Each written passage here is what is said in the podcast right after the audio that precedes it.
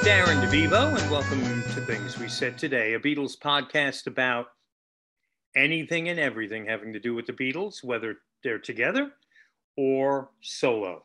I'm Darren DeVivo from W F U V Radio in New York City, and I'm one of the hosts of Things We Said Today, and I'm joined by my good friends Ken Michaels, who you know as a Beatle expert, who has been hosting Beatles programming Um, on the radio for approximately, give or take a year or two, forty years, whether it goes back to the days of uh, commercial radio, uh, his recent show, the syndicated Every Little Thing, his time on Sirius X M satellite radio. And in addition to hosting all of, well, he doesn't host them all at the same time. This is over forty years. But in addition to hosting Every Little Thing, he's got a YouTube channel, Ken Michaels Radio, where he has all kinds of um, interviews and whatnot and uh, other topics.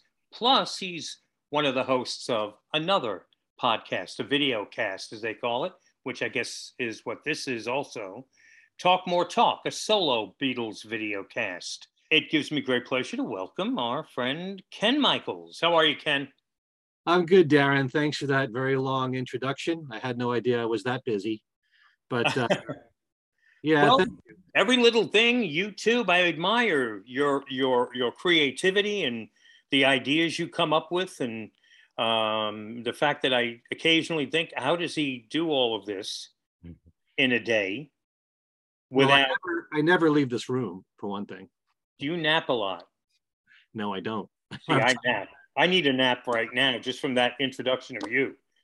Um, I may just drop on the floor after I introduce our other host, who has, it's funny how we're all hovering in the forty-year ballpark.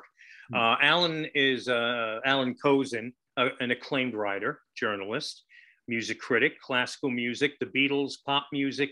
He's written for the New York Times, uh, the Wall Street Journal. Um, and I think right now the focus uh, is on the book. The book. The McCartney Legacy, Volume one, nineteen sixty-nine to nineteen seventy-three, far from his first book, far from his last book, uh, but that will be coming out, and I never remember the date, but it's in December. The thirteenth.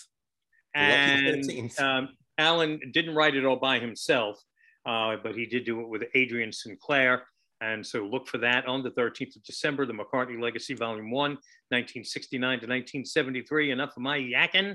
It's Alan Kozinn. How are you, Alan? Hey, Darren. How you doing? All right, and Alan is working on, with with Adrian Sinclair, volume two of the McCartney Legacy, yep. uh, of an ongoing series of three. Did you say three? Well, do we do the same thing? Like, more like four. Four. More like four. I mean, the first volume is seven hundred twenty pages devoted to nineteen sixty-nine to seventy-three. Yeah. He was very busy during that time. so um, so it'll probably take four to, to do the lot. Maybe. It would be like if you did the Ken Michaels Legacy. It would be four, five, six volumes with all the shows he's hosting. This thin. There you go. uh, but welcome to this special show, because it's the Revolver show. It's uh, being recorded on the eve of the release of the Revolver Deluxe reissue, um, which is available, as they all are, in numerous configurations, from a big deluxe box set of five C Ds. Modeling it for us is Alan Kozinn. Okay, here's the... the That's box. The C D. Now, the uh, the vinyl is the same exact complete contents that the C D box set is? Yes, yes. And how many same, L Ps? Same box, but it's thicker. Uh, and, and it's heavier, I'd imagine. And it's heavier. It's, um, it's a... Hmm. I think it's... um. Basically, it's four L Ps um, plus an E P. Yeah, okay. Uh, which we'll get into those little minute details in the show. But and then there's smaller configurations. What is it, a two C D set? The standard album on a one C D set, which is the new mix. Here's and the picture disc also. And there's the C Ds inside uh, of uh, the C D Deluxe box set of Revolver. uh, which is the next handy book. The book looked great. I mean, I was looking at some of the stuff, kind of skimmed um, some of the information, and that looks terrific. That alone, yeah, you know, these um, box sets, the books sometimes alone are worth the price. Yeah. You know, the the tape boxes, there's a, a manuscript of all but I think two songs, uh manuscript being handwritten lyrics. Mm-hmm. Uh there's session sheets, there's uh you know, and then there's a, a bit of Klaus Voormann's um graphic novel about making the cover. Um a lot of good stuff in here, and uh good annotations by Kevin Howlett. Uh, and also an essay by Questlove, which is really kind of interesting. And, oh, okay. Yeah. Yeah. And shorter intros from Giles Martin and Paul McCartney. So now, like, what are we talking? This is the fifth deluxe reissue of, of a Beatle album? Well, so there's Pepper, one plus Pepper, uh, White Album, White Album, Abbey Road, Let It Be. This is the sixth, I guess. Sixth. What did I miss? Probably one plus.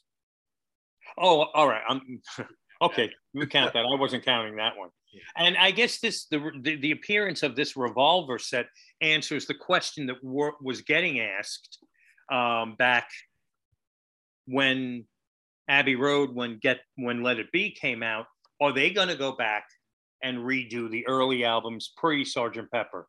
And I think it's now safe to say I doubt at this point they'll stop with Revolver. I think uh, we may get our wishes with the other albums as well, uh, but anyway, uh, that we'll talk about all things Revolver in a couple. Uh, mm. But it's as we always do, we start off with the news, and Ken has that. Okay, first of all, before we do that, just want to, to let you know, Alan, I'm admiring your shirt. Maniac. He's in Maine, you see. Very he's cool. Dancing like he's never danced before. Is that the lyric? Uh, yes. Michael, well, seeing as neither of the New York teams made the World Series, oh. I had to go for something other than, you know, Yankee or, or Mitch. Or I, I, I, I, this is our first show since the Yankees were knocked out. Mm. Um, and while I'm not being trying to be a poopy head here, um, I wasn't really surprised because I didn't think they would be able to get past the Houston Astros. But I did sort of feel bad for the Alan Alan Kozinn type Yankee fan.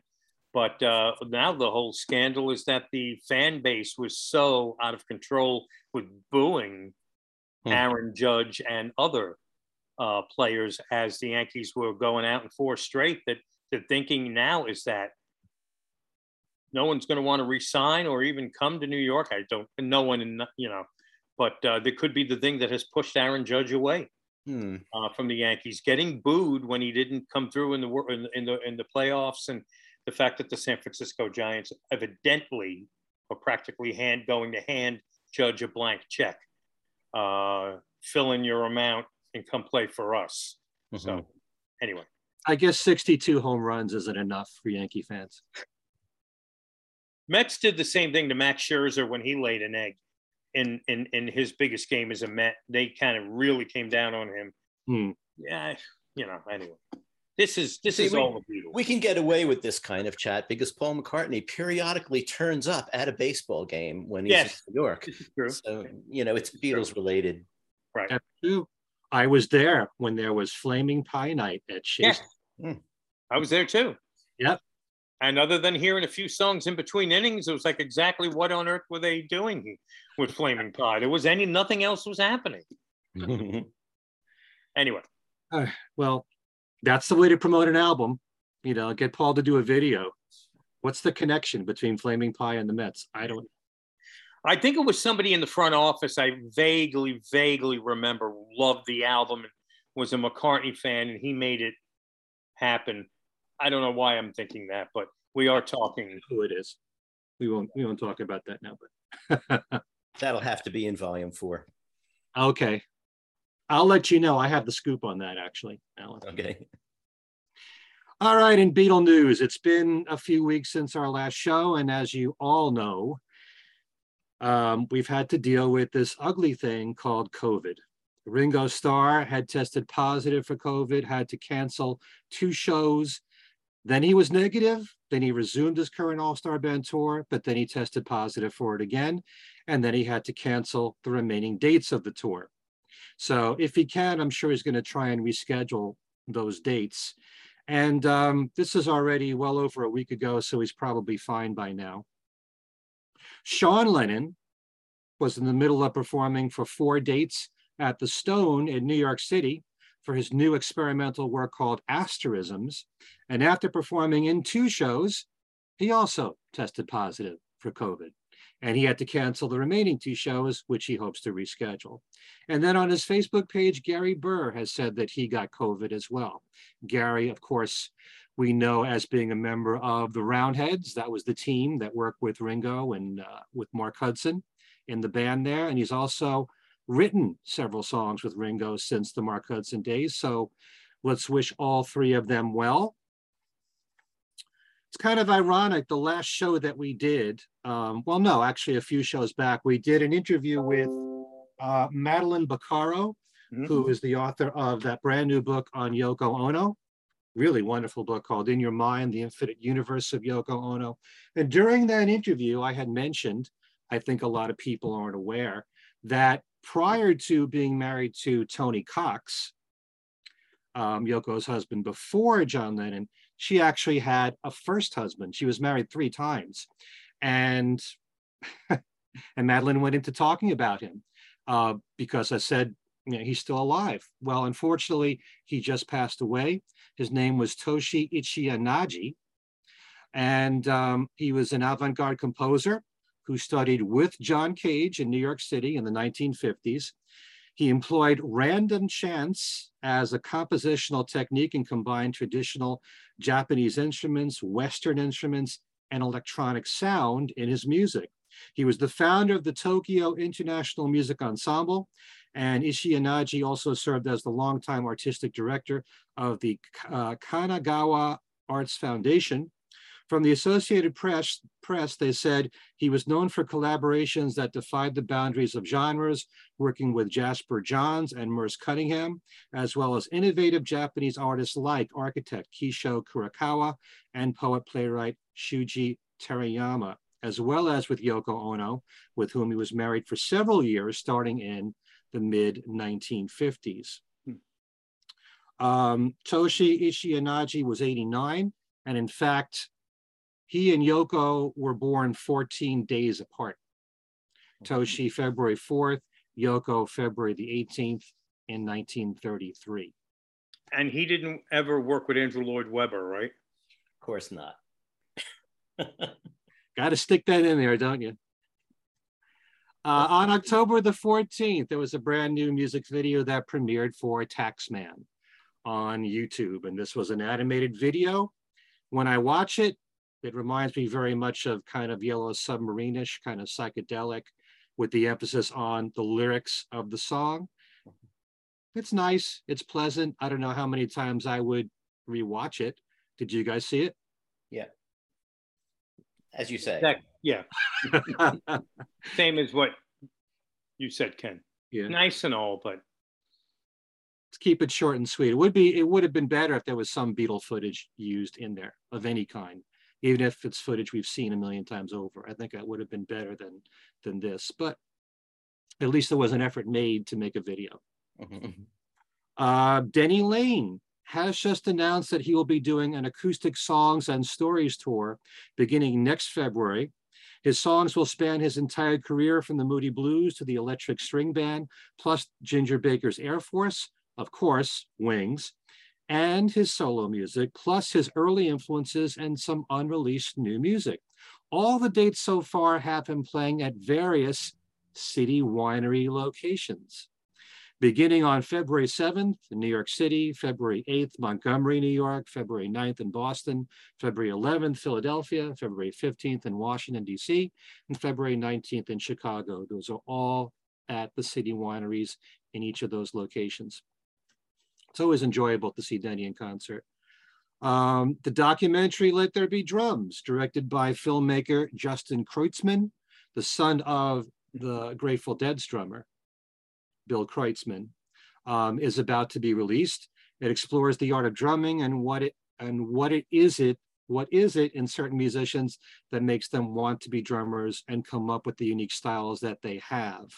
It includes the last film interview with Taylor Hawkins, also interviews with Ringo Starr, other drummers such as Stuart Copeland of the Police, Chad yeah, Smith yeah. of the Red Hot Chili Peppers, Mickey Hart from the Grateful Dead, Matt Sorum from Guns N' Roses, and others. It is set for a theatrical and T V O D release tomorrow, the same day as Revolver, October twenty-eighth, via Prime Video and Apple T V Plus, followed by a D V D release, which is right around the corner, November first. You can pre-order, well, you can order it right now on Amazon. An article from Consequence of Sound concerns producer Rick Rubin, who has picked eight songs that he would make for his Desert Island discs. And that includes one Beatles song, Across the Universe. Huh. He says the song not only taught him the basics of songwriting, but inspired him to learn how to meditate. He says from three years old to seven years old, the Beatles was everywhere and everywhere in my home. And it somehow imprinted what a great song is in a very deep level before I knew that I was looking for what that was.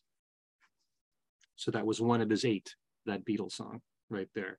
Some Beatle books, news about those. Beatles one hundred, do I have the hardcover one here? Yes, I do. From John Borack. Beatles one hundred, one hundred pivotal moments uh, in Beatle history. And John Borack, you know, from being a writer for Goldmine, Goldmine magazine.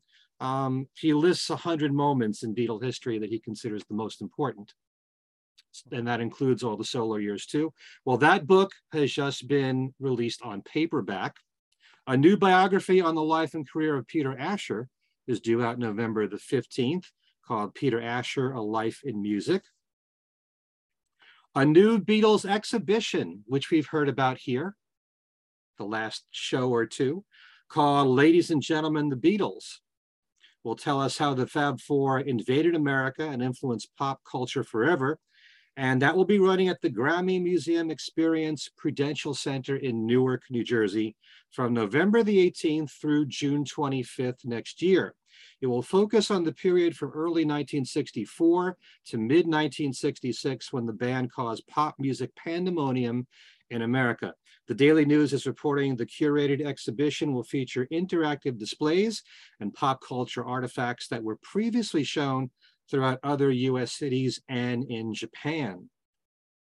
Wardrobe items worn by band members include Paul McCartney's suit worn at the group's nineteen sixty-five Shea Stadium.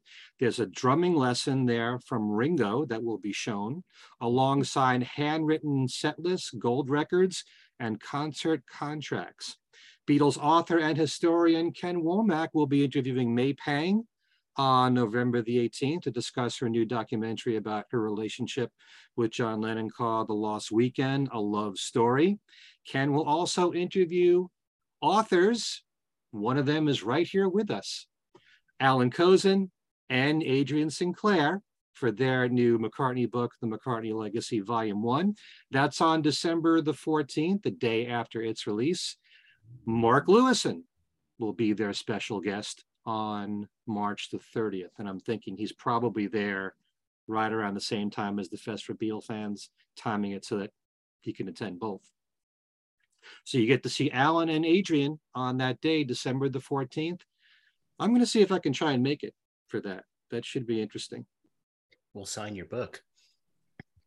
Will you please, Alan? Song and dance men, Alan Kozinn and Adrian Sinclair.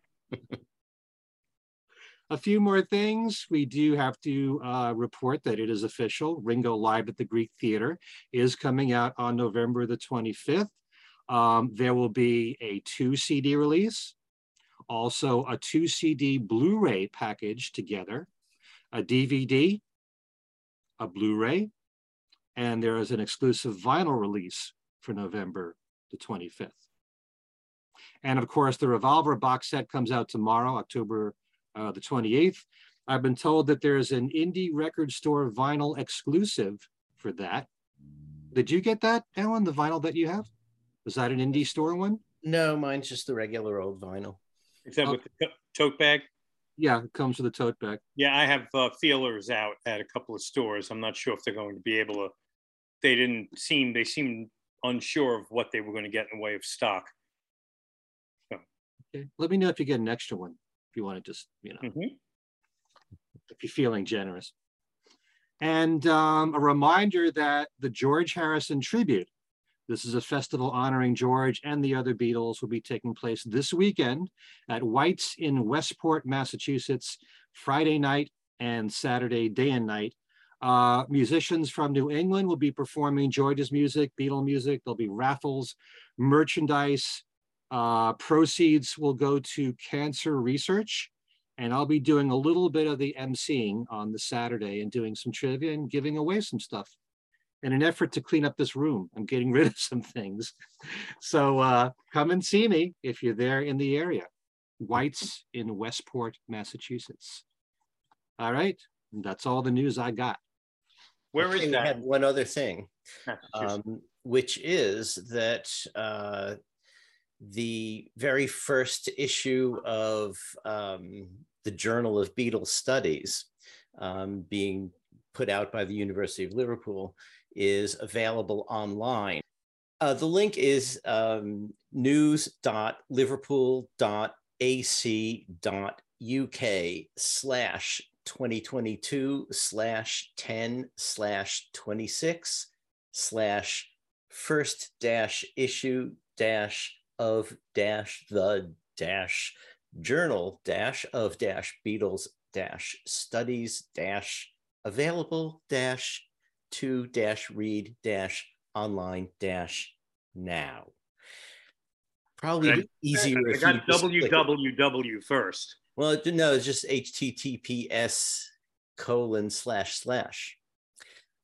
Please leave the colon out of it, please. No, I, I've I've had just a, a couple of minutes to look at it before we um, got together to do this, and um, bizarrely enough, the, the one article I looked at, which was an article about teaching the Beatles, mentioned an article of mine from the Times from uh, about when they started teaching the Beatles in, in University of Liverpool.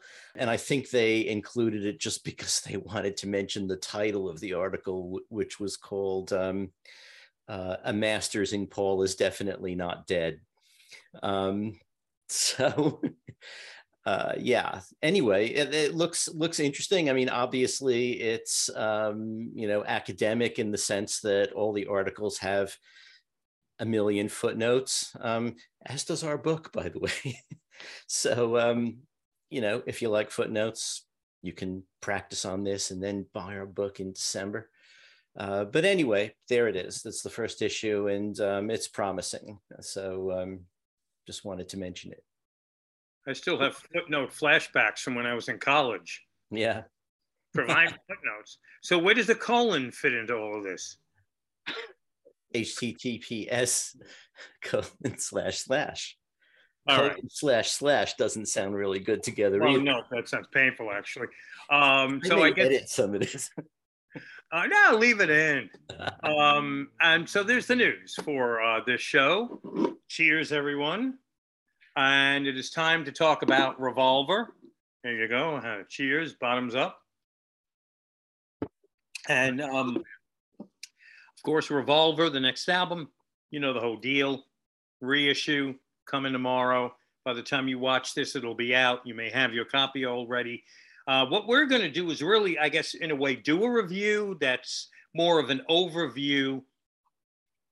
Talk about what's in there, what could be in there, um, and uh, what what's missing, what not, what could have been done better, um, and if there's any colon involved. Um, in there anyway. So Revolver, uh, let's start off with uh, uh, let's start off with Ken uh, with uh, just some initial thoughts about uh, this new reissue. Um, I'm really enjoying it. I don't actually have a physical copy of it because I ordered it from Amazon, so I'm expecting it tomorrow, or it might be a day or two late, but um, this angel just sent me the audio files. you know, and I got to hear them uh, a little bit in advance. I don't know where where he came from, but you know, I was able to to listen to some wave files, and um, I initially went for, as I always do, the outtakes, and I'm really digging it. I mean, there's a lot there to to really revel in, um, and the only major problem that I had with it, well, th th there's a couple, but um, there's a lot of repeat from the Beatles Anthology Volume Two, although apparently it was remixed from those takes. But you had something like take one of, of Tomorrow Never Knows in there, uh, take one of Got to Get You Into My Life in there, the giggling version of And Your Bird Can Sing, the version from Taxman where they're they're inserting a little bit of the words in there. Um, anybody got a bit of money? Yeah. That they say very quickly. That was in there. Um, what else? That little rehearsal, which I actually like a lot. That instrumental of I'm Only Sleeping is in there. With the vibes, uh, right? Yeah. Yeah, that's really nice. It's a nice little music bed, which I use a lot in my radio show. Um, and I love all that stuff. Um, but there's certain tracks that I'm really enjoying so much. Um, I will say that while a lot of attention's being given to Yellow Submarine, and, and rightly so, for hearing uh, the very beginning of it, John on acoustic guitar with words that, you know, are not the same words that were used in, in the song. Um, and it makes you realize that John had more to do with the songwriting than we're led to believe. But it's great to have Yellow Submarine and to see the evolution of it, how it developed. Um, but the, the, the one track, most of all, you're going to be surprised what I'm about to say, that surprised me was the the second uh, performance of Got to Get You Into My Life. Not take one, but just the band doing it. It's really exciting. It's nice to hear it without the brass. It's just the band itself. And if you listen carefully, it sounds like they're using the riff from Paperback Writer to go into the verses. Hmm. And that was buried in the final mix, or, or or they must have abandoned it. Worse than that, it was wiped. Um, basically, oh, yeah? what what that is is uh, originally they did it this way with the guitars playing the stuff that eventually became the brass parts, uh, mostly, um, and then they decided to wipe that and record the brass. But they had made a mono mix along the way, and they kept that one mix, and that's why we even have that now, because those guitar parts are no longer on the master tapes. So um, we just uh, we just that, you know, there's a version of A Day in the Life that's like that too, um, you know, where things had been wiped, but there was a a, a mix that survived, um, and, uh, and and this is, you know, I, I don't want to interrupt you. I mean, for me, that's my favorite thing on the on the set. But go ahead. Ah. So we share that in common. Yeah. But uh, yeah, but that was a big surprise to me. And, um, you know, I wish that there was a bit more of seeing the evolution of a song. It's nice to hear something like And Your Bird Can Sing, where you do have the, those guitar parts that were, they were thought of in, in the first take, but just wasn't used in the introduction, but they used it later, you know, that kind of stuff. Um, There's there's a uh, you know, quite a lot there that that I'm really enjoying. Just um, looking over this, I love hearing um, For No One, just the backing tracks for that, without hearing Paul's uh, vocal, and there's no French horn in there either. The thing I love about that is that you actually get to hear Paul's piano playing, exactly what he was doing mm-hmm. in the song. Um, I love Eleanor Rigby because um, there's actually, oh, that's another thing that was repeated from Anthology two, is having just the, the strings, the, the string parts. Um, but you actually get to hear a conversation that took place with George Martin and the, uh, the string players and Paul, and they're playing uh, the string parts Uh, with vibrato and without vibrato. And George Martin's asking Paul, you know, what do you think? You know, and he Paul couldn't tell the difference really, um, which I found to be kind of funny. But they went with not having the vibrato. But it's just interesting to hear that conversation there. Yeah. Mm-hmm. The thing is that on the on the section that they were doing, which was just like duh, duh, duh, duh, you're you're really not going to hear a difference with and without vibrato because the notes are too short. You know, if it was a if it was a long sustained section, you'd hear it. Um, but so, you know, it's it's kind of funny because the way, you know, Paul is almost set up there to look like, well, you know, I, I can't hear it. So what does that mean? You know, that he can't hear the difference. But but but it's an example where nobody really is going to hear the difference because the notes are so short. So um, but it was interesting. You know, the interesting thing about it for me was that George Martin, you know, obviously is wants to know what they prefer, you know, mm-hmm. Paul. Uh, in this case, or the Beatles generally. I mean, and then he was running things by him. He was running um, different ways of doing it by him uh, in, in case he did have a preference. So, you know, that it was it was interesting to hear the conversation, gotta say. Yeah, that's a good point. Although I, I kind of felt in listening to what the, the string players were playing, there was a little bit of, you know, more sustain, mm-hmm. you know, when, when they're trying to do vibrato, albeit short notes. But there was a slight difference that I felt, but yeah, I could understand why Paul wouldn't hear it. Um, there's a really nice uh, uh, take of Here, There, and Everywhere, which I like a lot. Um, Yellow Submarine, there's another thing about it that I found interesting, not just the fact that John uh, was writing that that early, the, the verse there, um, what's the line? There's a place where I was born, no one cared, no one cared. Okay, but not yeah. only are the lyrics different, but it's in a different meter. Mm-hmm. Because John is doing that in three, four time, like a waltz. And then the Beatles changed it to four, four time. So just knowing that there was that change, any kind of difference between how the song changed over, you know, the whole development of it all. Um, Yeah, Love You Too is a bit of a treat because you hear uh, George's demo on acoustic guitar. Um, and then there's there's actually the version that the Beatles released, but it has a lot more of the harmonies on it of Love You Too. And then it extends longer with the in, with the um, sitar playing, which I'm, I'm figuring is George. I don't know if it's all George. I just know he plays sitar on, on the song, but I don't know if other indie musicians that are playing the sitar as well. Nope. Um, it's even though it's been bootlegged before, to hear Rain the way that the Beatles did it really fast, which is kind of hard for me to believe that they actually did that. It just doesn't sound normal at all. I mean, it's the same thing with Strawberry Fields Forever when they did that, the real fast take that they had to slow down. Mm-hmm. But um, all that I found to be, you know, really interesting. Doctor Robert was actually three, almost three minutes long. And you realize that they had to do an edit for the version that came out of it. If you listen to the whole thing, you know that there's a verse in there that is not the same take as what was in the version that we've known all, all these years. Um, I mean, that's it. You know, for something like Tomorrow Never Knows, I really wish that we could have heard more of a development. Yeah. Um, take one all the way to the finished one. And it's really nice that they put in there is the the the um the mono, was it mono or stereo? Mono. Mono. That, yeah, that George Martin um, decided to cancel out on. They had to uh, send back the original copies, or or or, or didn't they? I think a, or, I think some of them got out. Um, yeah. But, but he very quickly withdrew it and replaced it with the take that became the standard take.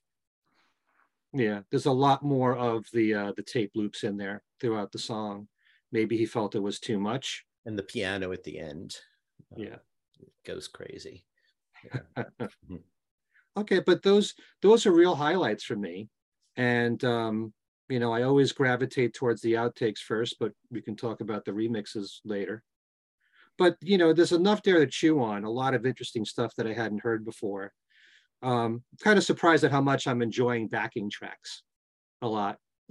Yeah, I hear you.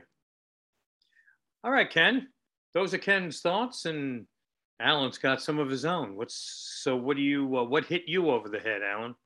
Um, so we're talking about the the outtakes in particular. Yeah, because yeah, I think um, I think all for all three of us, especially with this box set, from what we were saying before we started recording, it's the outtakes that we're really interested in, and I think that more so possibly than any other of the other box sets is that's front and center. The most important part of this yeah. are those those two discs of outtakes. So it's kind of interesting because, you know, what they what they seem to be selling, making the most of, is the remix. But for anyone who would buy the five disc set, and guys you know, like us, um, the outtakes are really the main event because, you know, we've been collecting bootlegs all these years just to hear something a little bit different from the standard version or something on the way to the finished standard version. And, you know, we've been clamoring for decades for them to release some of the stuff officially. Um, and now they have. So, you know, so for us, these are the main things. And, uh, um, you know, I had already said that, um, that Got to Get You Into My Life is, is the main one for me. That's the one I keep going back to and playing again. I, I, I don't know that I can say that I prefer it to the one with the brass. I mean, it's a great brass arrangement, but uh, I really kind of like the way they sound as a band, as a self-contained band, just playing that. And the brass arrangements were, w- the brass arrangement was made from that, what they were doing on that take. In the book, lots of great information in the book. They talk about, I think they interviewed one of the brass players and said, you know, there was nothing written down. We just came in and they played us, you know, what they wanted. And we just did it. We just made an arrangement like right there. So basically they were doing more or less what the Beatles were doing on guitars. And uh, yeah, the version of Here, There, and Everywhere. Um, it's, you know, obviously unfinished. Paul's only got a single tracked vocal there. And, uh, you know, some of the de- the production details aren't there yet, but it's really beautiful. It has a kind of fragility, I think, that the finished version, I don't want to say doesn't have, but but this is different because it's, um, it's a bit more spare. Mm-hmm. Mm-hmm. And the same with uh, the, the version of For No One. Yeah, there, there was a bunch of stuff repeated. The repeats generally were new mixes in a lot of cases. A lot of cases, there were only like six of them. These were a bit longer. I think they had more, you know, introductory talking and a little more at the end. And also, you know, the philosophy on anthology seemed to be to, you know, not just give us a straight outtake, but do something with it. So, for instance, if we were getting, you know, just the backing track and lead vocals on a take, you know, in the very last verse, they would add the harmony vocals or something. So it wasn't a straight outtake. It was a bit produced. And here, they're a bit more straight. With And Your Bird Can Sing, I think on the anthology version, we have, uh, okay, on this, we have two versions of the same take. One has a straight vocal going all the way through. The other has the giggling vocal. I'm pretty sure that on the anthology version, we have both those vocals. So you hear them singing it, and then you hear them, you know, trying to overdub, and you get them giggling all through it. And um, somehow, I, you know, I, I I love both of the giggling versions, but I think I like the anthology two one better because y- it, it's as if they're, you know, you you hear the song as it's supposed to be and you hear them unable to stop laughing while they're trying to record these vocals. And with this, it's just the laughing take. So when they're laughing, they're not singing the song really. But you know what? It's nice to have two different different mixes of it. Nice. So uh, yeah, but the laughing take is is great. I mean, it's you can't you, you you can't just sit there with a straight face and listen to it and not also get swept up into the giggliness of it. You know, it's it's just that kind of track. Let's see, bunch of takes of I'm Only Sleeping, um, apart from the vibraphone take or or. bit of a take because the, the rest had been wiped. That was an end of a take that that survived. The Yellow Submarine takes, uh, yeah, that, that John Lennon songwriting version is interesting, but it's only a minute long. And you know what it, it's kind of like for me is the very first take from Almeria, Spain of Strawberry Fields, where all he's got is, I think, no one I think is in my tree or something, you know, and, and it's not too bad. He has basically one and a half lines of the song. This is sort of at that stage. All he's got is in the place where I was born, no one cared, no one cared, or at least that's all we get of all right. he's got. Uh, and then you hear him working on it with Paul and them deciding to do a, uh, a more fleshed out demo. The first one seems to be John at Home. The second one is at Abbey Road. And they actually talk about, you know, like who's, okay, who's gonna, which of us is gonna sing this demo? And Paul says, well, you, you know it, you should do it. You know, so even though Paul probably wrote a lot of the lyrics, I think what they're saying is John had written the song, the melody that, you know, he knows how it goes, he should sing it. So we have John singing the demo of Yellow Submarine way before Ringo gets involved. They repeated the um, the version of Yellow Submarine with the spoken intro that was, you know, one of the non-album B-sides from around the time of the anthology. Real Love, I think. I think it was on Real Love, yeah. Um, And, you know, that's kind of an interesting, uh, it's an interesting intro. I kind of can see why they left it out. It, you know, is it's hard to know what it even means, but, um, you know, it's, it's, uh, it's, it, it's good to have it here. And let's see what else. Uh, oh yeah. Um, Love You Too. You were asking about the sitar playing, and they discuss that in the book too. They interview Anil Bhagwat, the tabla player, who was at the session. He was the only one brought in for the session. The rest of it is George playing sitar, Paul playing tambora, which is the drone instrument.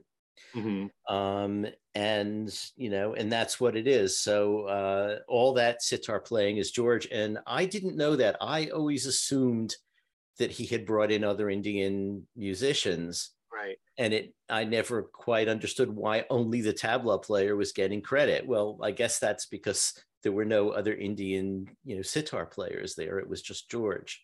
And that, um, that to me was really kind of interesting because, uh, you know, here we are only about a year after uh, Norwegian Wood. Norwegian Wood is, you know, I mean, if you're if you're really into sitar playing, that's barely sitar playing. It's really playing a guitar line on a sitar. It's a sitar sound, but it's not really sitar playing as such. But but Love You Too, I mean, that's a lot more in the Indian style, and uh, and he seems to have become a lot more fluid in that year. So that was kind of interesting. And um, Alan, I have a question because yeah. I don't have the book. Hmm. Kevin Howlett book, but does it say anything in there about the introduction of Love You Too?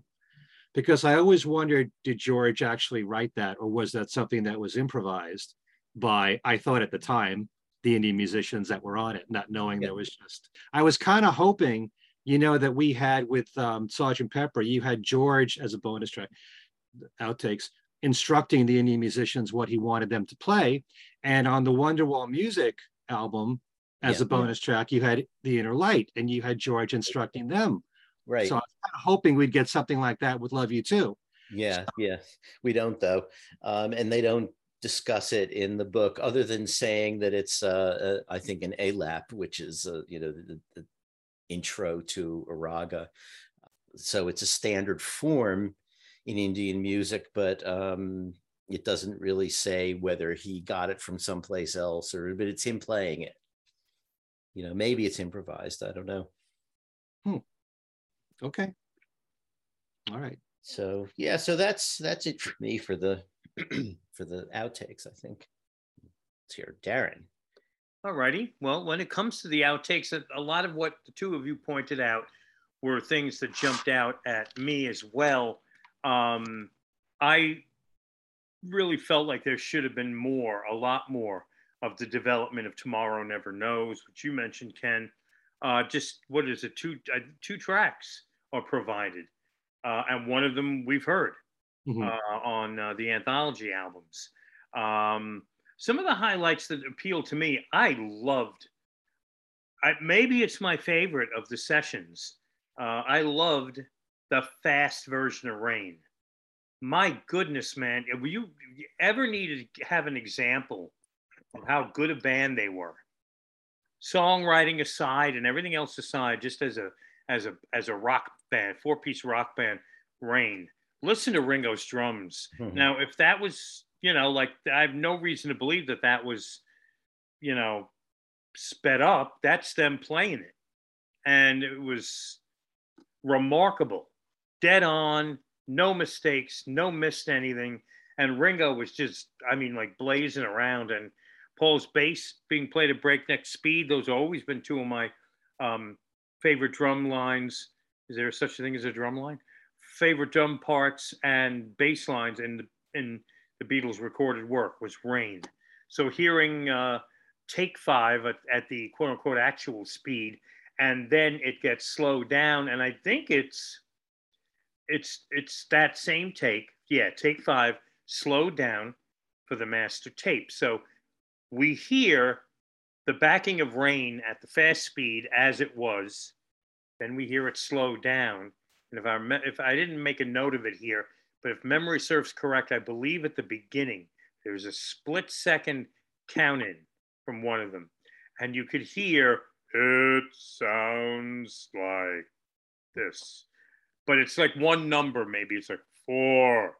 And then the song comes in, which I just got a kick out of that because you hear, again, mm-hmm. everything slowed down here for this, for this, uh, for the master of Rain. Uh, mm-hmm. And Your Bird Can Sing's a highlight. Um, I think that's that's one of my favorite songs from the Beatles, period.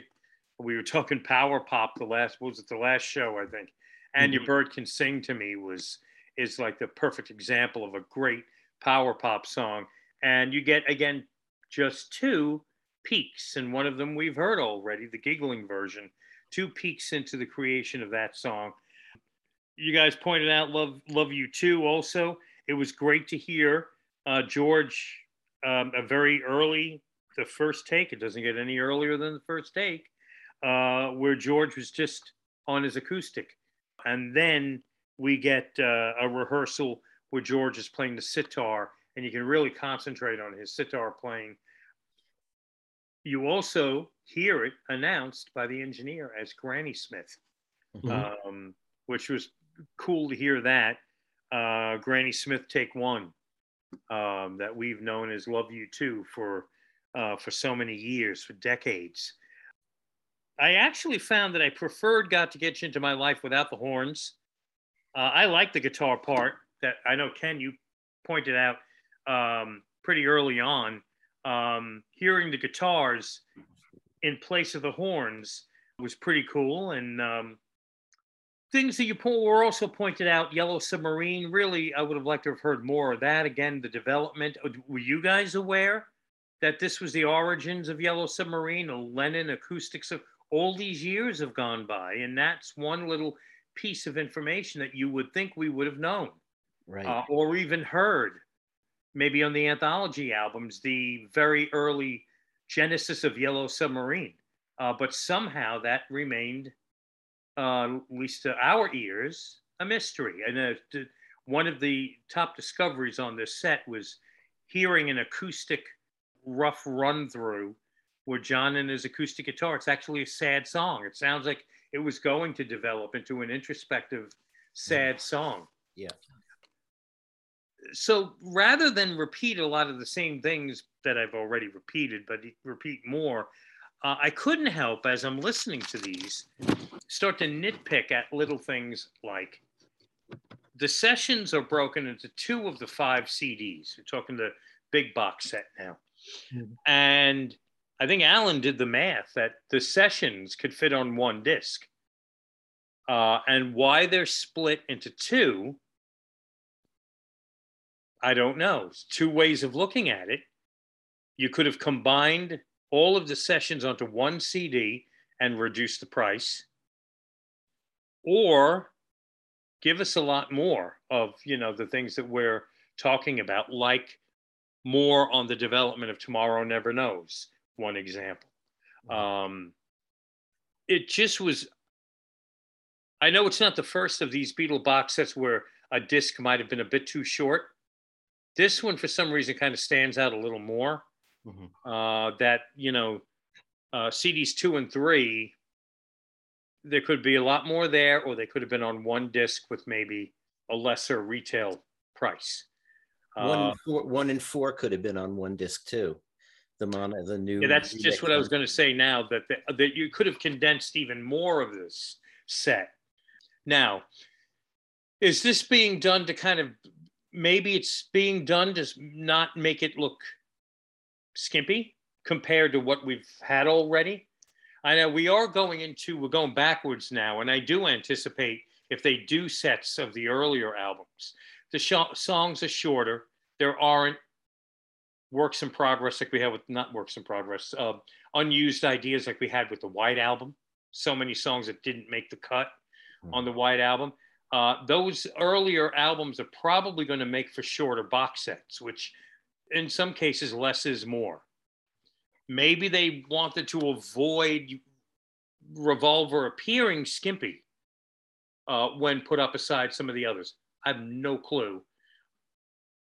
Listen, it's it's the type of um, criticism that when all is said and done, I wouldn't hesitate spending what I need to spend to have it and want it, and you know. But it, it it's bound to be something that a lot of people are going to be complaining about.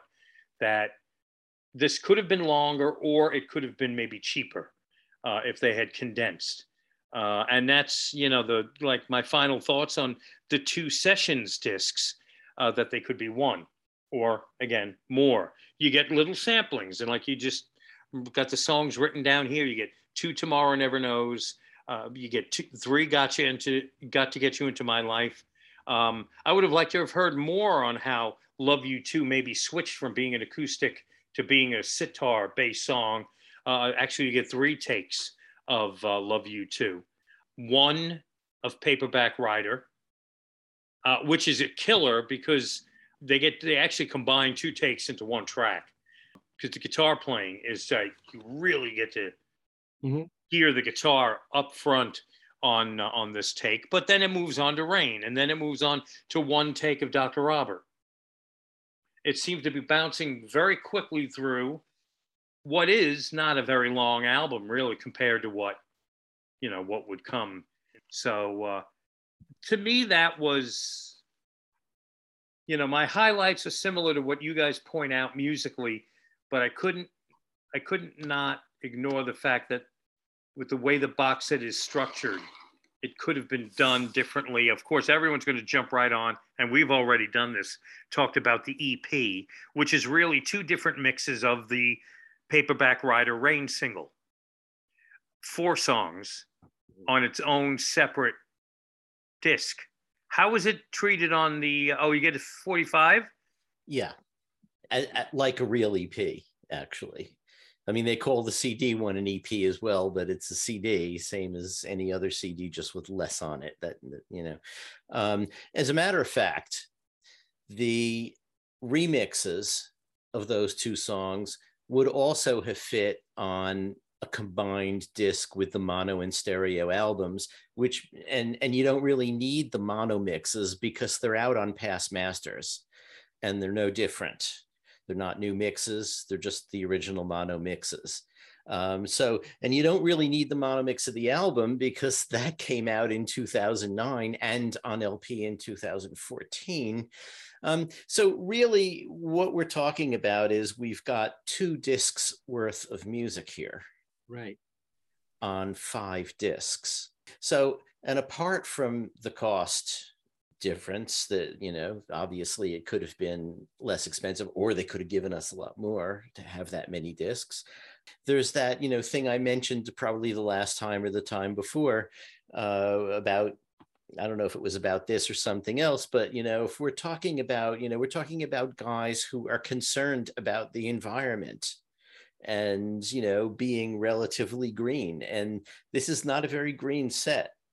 to have two discs of music on five discs. You know, the, these things one day will end up in a landfill when, you know, we're twelve formats away and C Ds are, uh, you know, people giving away their grand great grandparents' C Ds.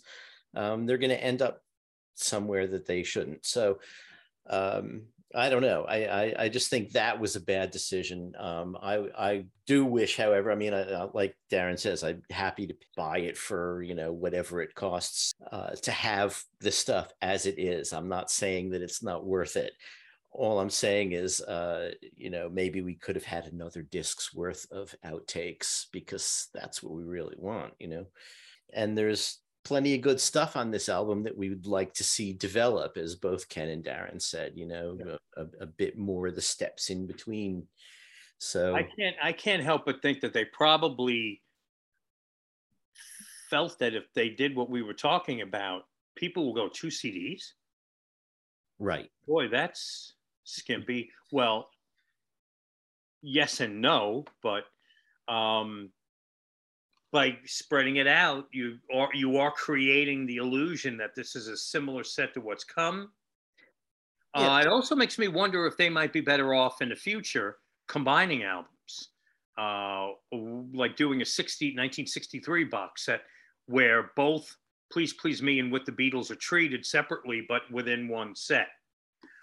Uh, can Please Please Me recorded in one day, right? Everything on there was, other than Love Me, well, Love Me Do. The two singles were recorded separately. Right, and then the rest was all done in one day. How how much can you flesh that out? I'm sure there's other takes and takes that broke down that hardcore fans will want to hear, but probably combine that with with uh, with the Beatles, or maybe combine the two movie albums together, Help and A Hard Day. I don't know. I'm just, you know, speculating here. Um, when all is said and done, I'm looking for a way to find something here that, you know, others are going to like pick up on. These are the kinds of things that ultimately to me are petty. I'm still going to get the set. I'm still going to listen to the set and really not think about this thought anymore, um, uh, that, the, that the discs are short. Remember when the Red and Blue albums came out on C D?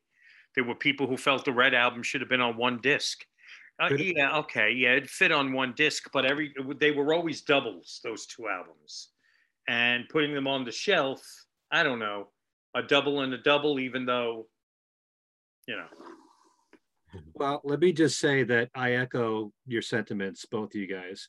I was a bit afraid that I was going to come here and be the only one that was that was really upset about how much you're getting for the money here. Um, and obviously, yeah, I knew you could fit both discs of outtakes on, on one C D.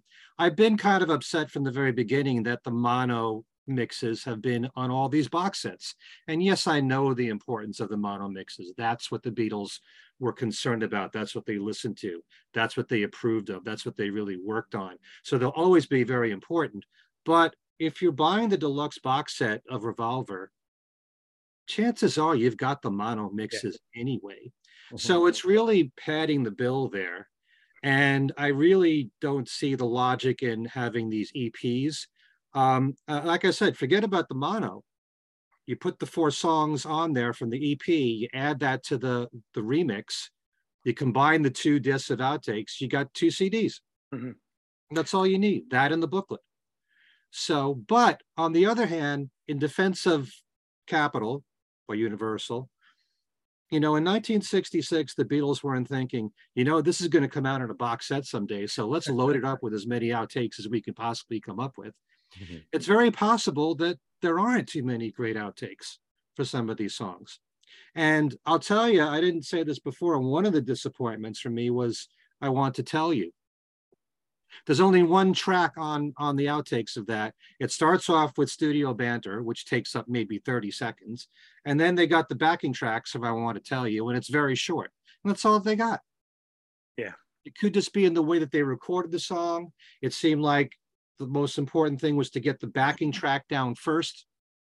Mm-hmm. And then everything else that was a take was what they added to it gradually, or mistakes that they made in, in, you know, over the backing track, they may not have so much material there. But also, I was thinking that for something like Eleanor Rigby, it's very similar to Because in a way. Just like in, in the, um, uh, the anthology, they, they gave you just the vocals because the harmonies are so great on Because. You could have done that for Eleanor Rigby. Yeah. You know, just the vocals there, if you got just the strings. Hey, I would do it on Here, There, and Everywhere. That's the one I would do it on, because yeah. those backing vocals are incredible. You Good know? point. Yeah. And does it say in the in, in the booklet, Alan, um, there's no outtake at all of Good Day Sunshine? No, no. It doesn't explain why? Because they got a take they liked at the very beginning. I think there's just- I didn't a, even realize that. That slipped by me. There's no Good Day Sunshine. Yeah, it's the only one without an outtake. I'm sure that if there was something they could could have found, they would have put it on, um, but uh, but there isn't. Um, you know, you mentioned the, the, the both of you have pointed out the repetition and including the mono mix in the box set. If you're going to include the mono mix, um, I'm thinking, okay, you have, you, what you're doing here with these box sets, what you should be doing is creating the ultimate collection uh, that, you know, everything is together. You get the mono mix. Yes, I know they've come out individually, they've been out, but to have the complete Revolver picture or any of the other albums, you include it anyway. And what they're not doing is giving you the original stereo mix. You're getting a new remix. So now we can we could keep going forever. So why don't we have a new twenty twenty-two mono mix to go with the new twenty twenty-two stereo mix and give us the original mixes as well? And now you've created a complete package overview of, of, of uh, Revolver in this case, and then the issue of the how many sessions you're getting on the two discs. Yeah, I wouldn't I wouldn't bother with a new mono mix. Um, I mean, the whole point of the new stereo mix is that they were limited in the stereo mix they could make in nineteen sixty-six, but they weren't limited in the mono mix. The mono mix is the mix they wanted to make, apparently, and the stereo mix they had to make some compromises because of the way it was recorded. Um, the fact that a lot of the rhythm tracks, or the, you know, the basic backing rhythm track is guitar, bass, and drums, and they were recorded live to one track. Um, and it really was only because of the Peter Jackson's M A L system that they were able to separate those things and move them around the stereo picture. And since we're talking about, you know, how many discs there are or aren't, um, this is the first of these sets that doesn't come with Blu-ray.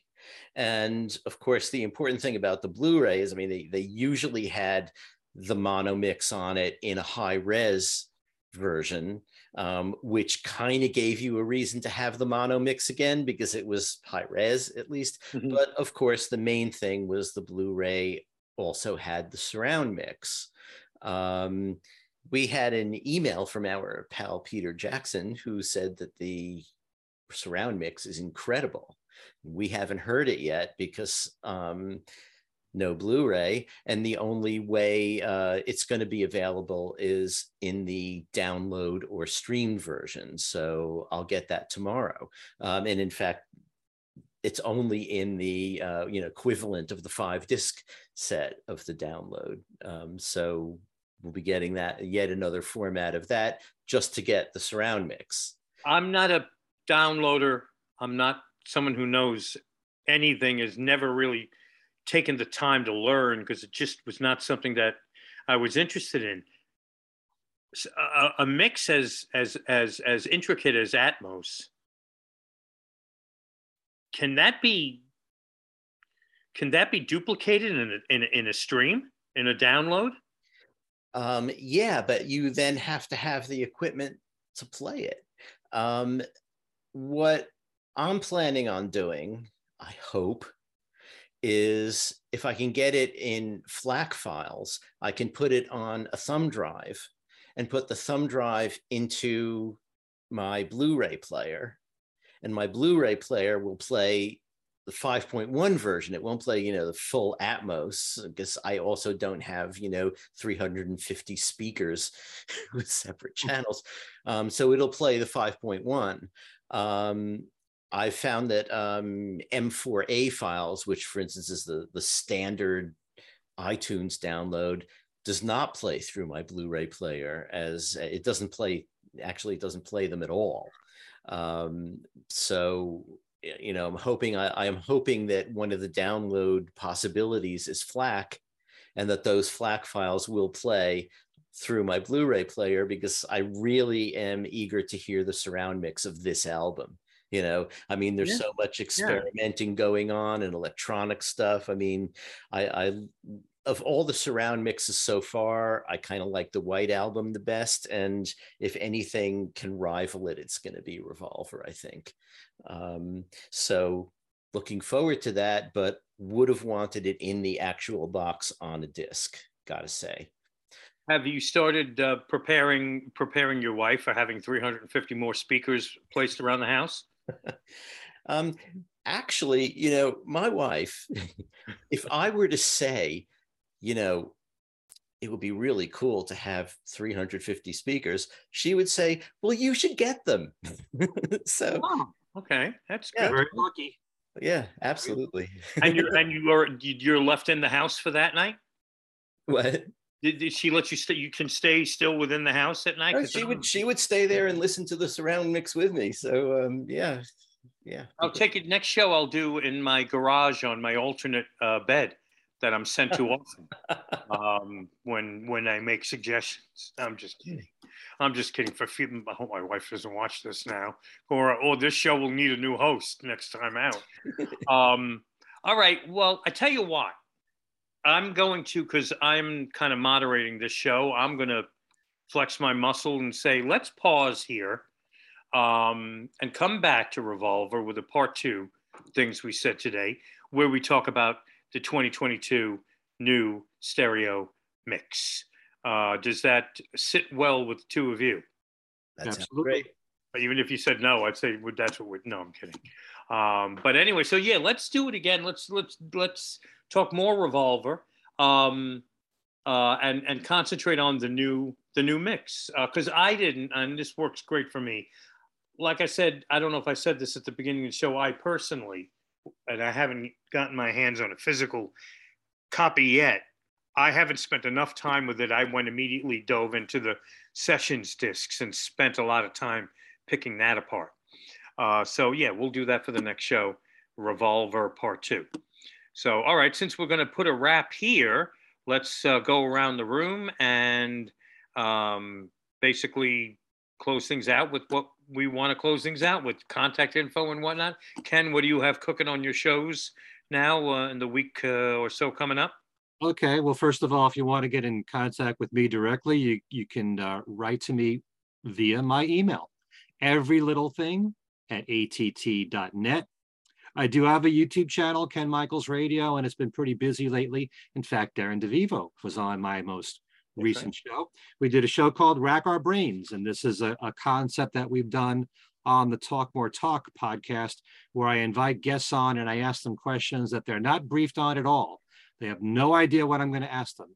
They're not trivia questions, they're opinion-related questions, and so they have to come up with an answer off the top of their heads.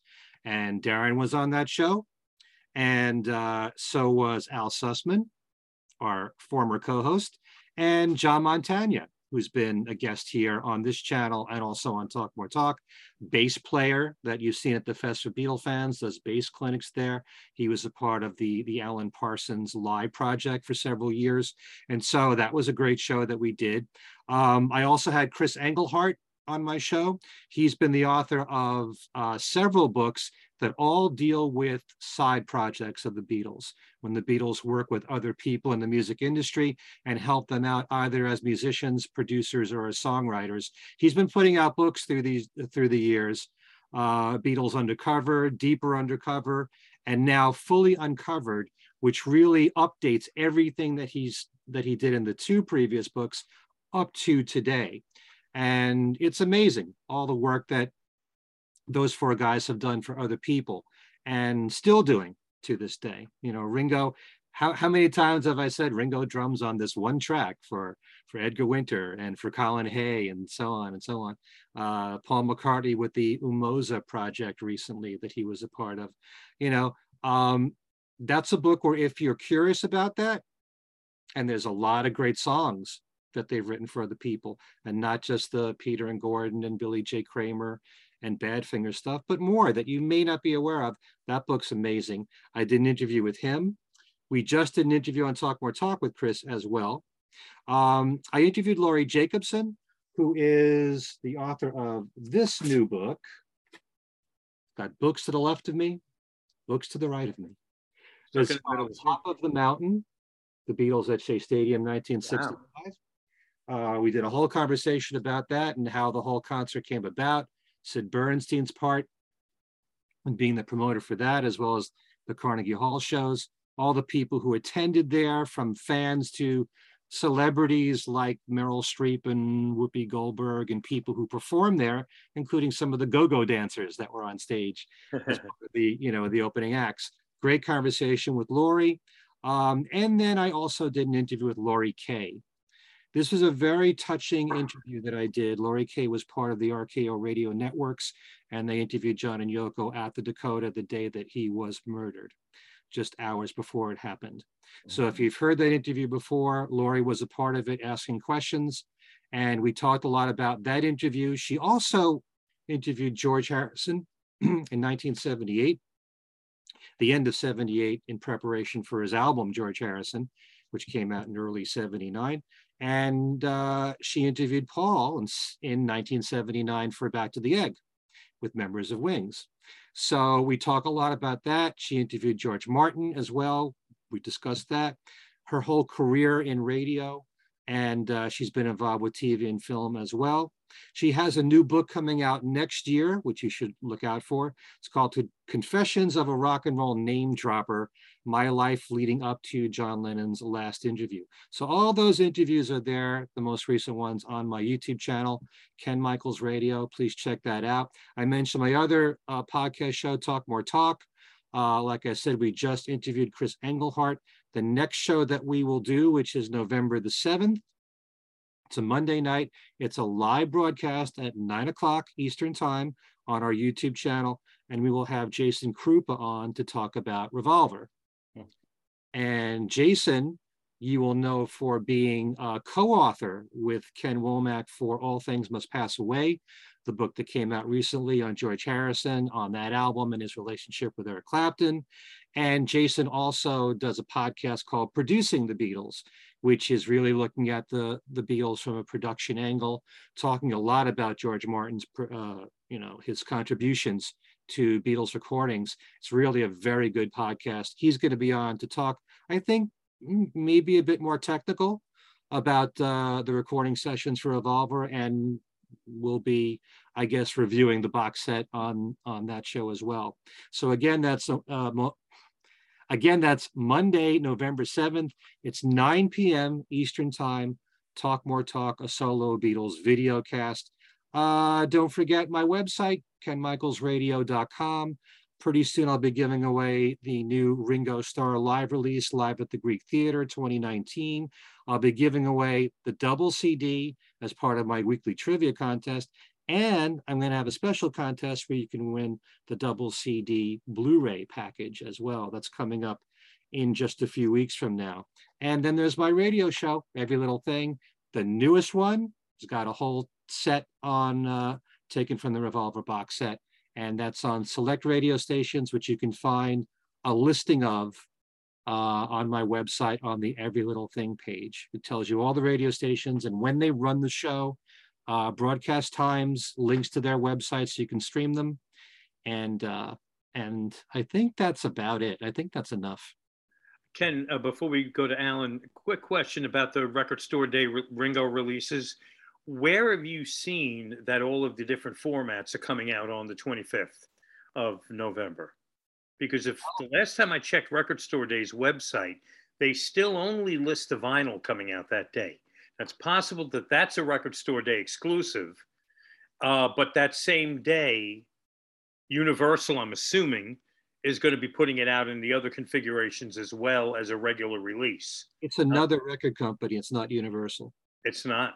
No, but they sent me an email with those configurations, and I'm pretty sure they said November twenty-fifth. Those yeah, that's, that's Record Store Day, Black Friday, so maybe the vinyl is going to be more of a, a you know, a, a limited pressing for Record Store Day, but then there'll be the other configurations that won't be part of Record Store Day. Um, I, I think, you know, and I could be wrong, I'm ninety-nine percent certain, I think all of those configurations should be out November twenty-fifth. I think you're right, yeah. Anyway, Alan, what's your deal? Okay, um, you can reach me at Facebook, either at Alan Kozinn or Alan Kozinn Remixed. Um, also check out the McCartney Legacy Facebook page, and I think there are two of those too.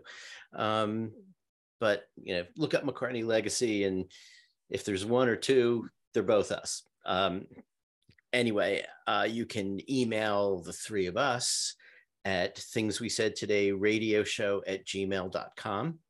We have a Twitter feed, which is at Things We Said Fab. Um, and we have two Facebook pages for the three of us too, um, which is Things We Said Today. Good guess, right? Uh, or Things We Said Today, Beatles Radio Fans. The shows are, um, if you're not watching the video one, you probably should. Um, and that's on YouTube. Feel free to subscribe to us. And when I say feel free, I mean, like, do it.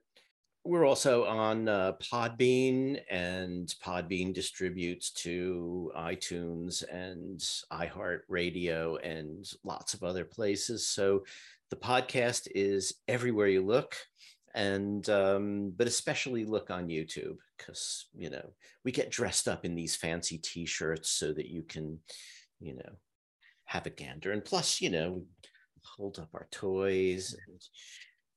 Anyway, so there we are. That's me. I share my pen. That's the best I could do right now. It's a pen. um, you can listen to me on W F U V Monday night, Tuesday night, Wednesday night, and Thursday. It would have been a lot easier for me to say Monday through Thursday nights, starting at ten p.m. till two a.m. Um, although, oh, that's right, it's tonight. So tonight's over by the time you watch this, so never mind. Um, ten p.m. to two a.m. Monday through Thursday night, Saturday afternoons, one to four on W F U V, ninety point seven F M in New York City, also H D two. ninety point seven F M H D two. You could st- stream us anywhere at W F U V dot org. We have an app as well you could download, and that's another way you can listen to W F U V. I mean, we really are a uh, cutting-edge uh, radio station that plays tons of new music, and occasionally we go back. But our thing is uh, new music, new artists, so you check that out. Uh, if you want to look for me on Facebook, Uh, I'm always on there, Darren DeVivo. Send me a friend request or go. Or if you find the other page, click follow or like, whatever the uh, whatever the button's called today. That's Darren DeVivo, W F U V D J and Beatles podcaster. One way or another, you'll find the pages, or I'll invite you to the other one. And um, if you want to send me an email, I mean, directly to W F U V, it's my name spelled out, Darren DeVivo at W F U V dot org. And um, that's basically it for our Revolver show and our final show of October uh, twenty twenty-two. Next time we meet, it'll be November. And um, so we'll see you next month with more Revolver talk uh, on Things We Said Today. So for Ken Michaels, for Alan Kozinn, I'm Darren DeVivo. And thank you for watching and listening. And we'll see you next time. Take care.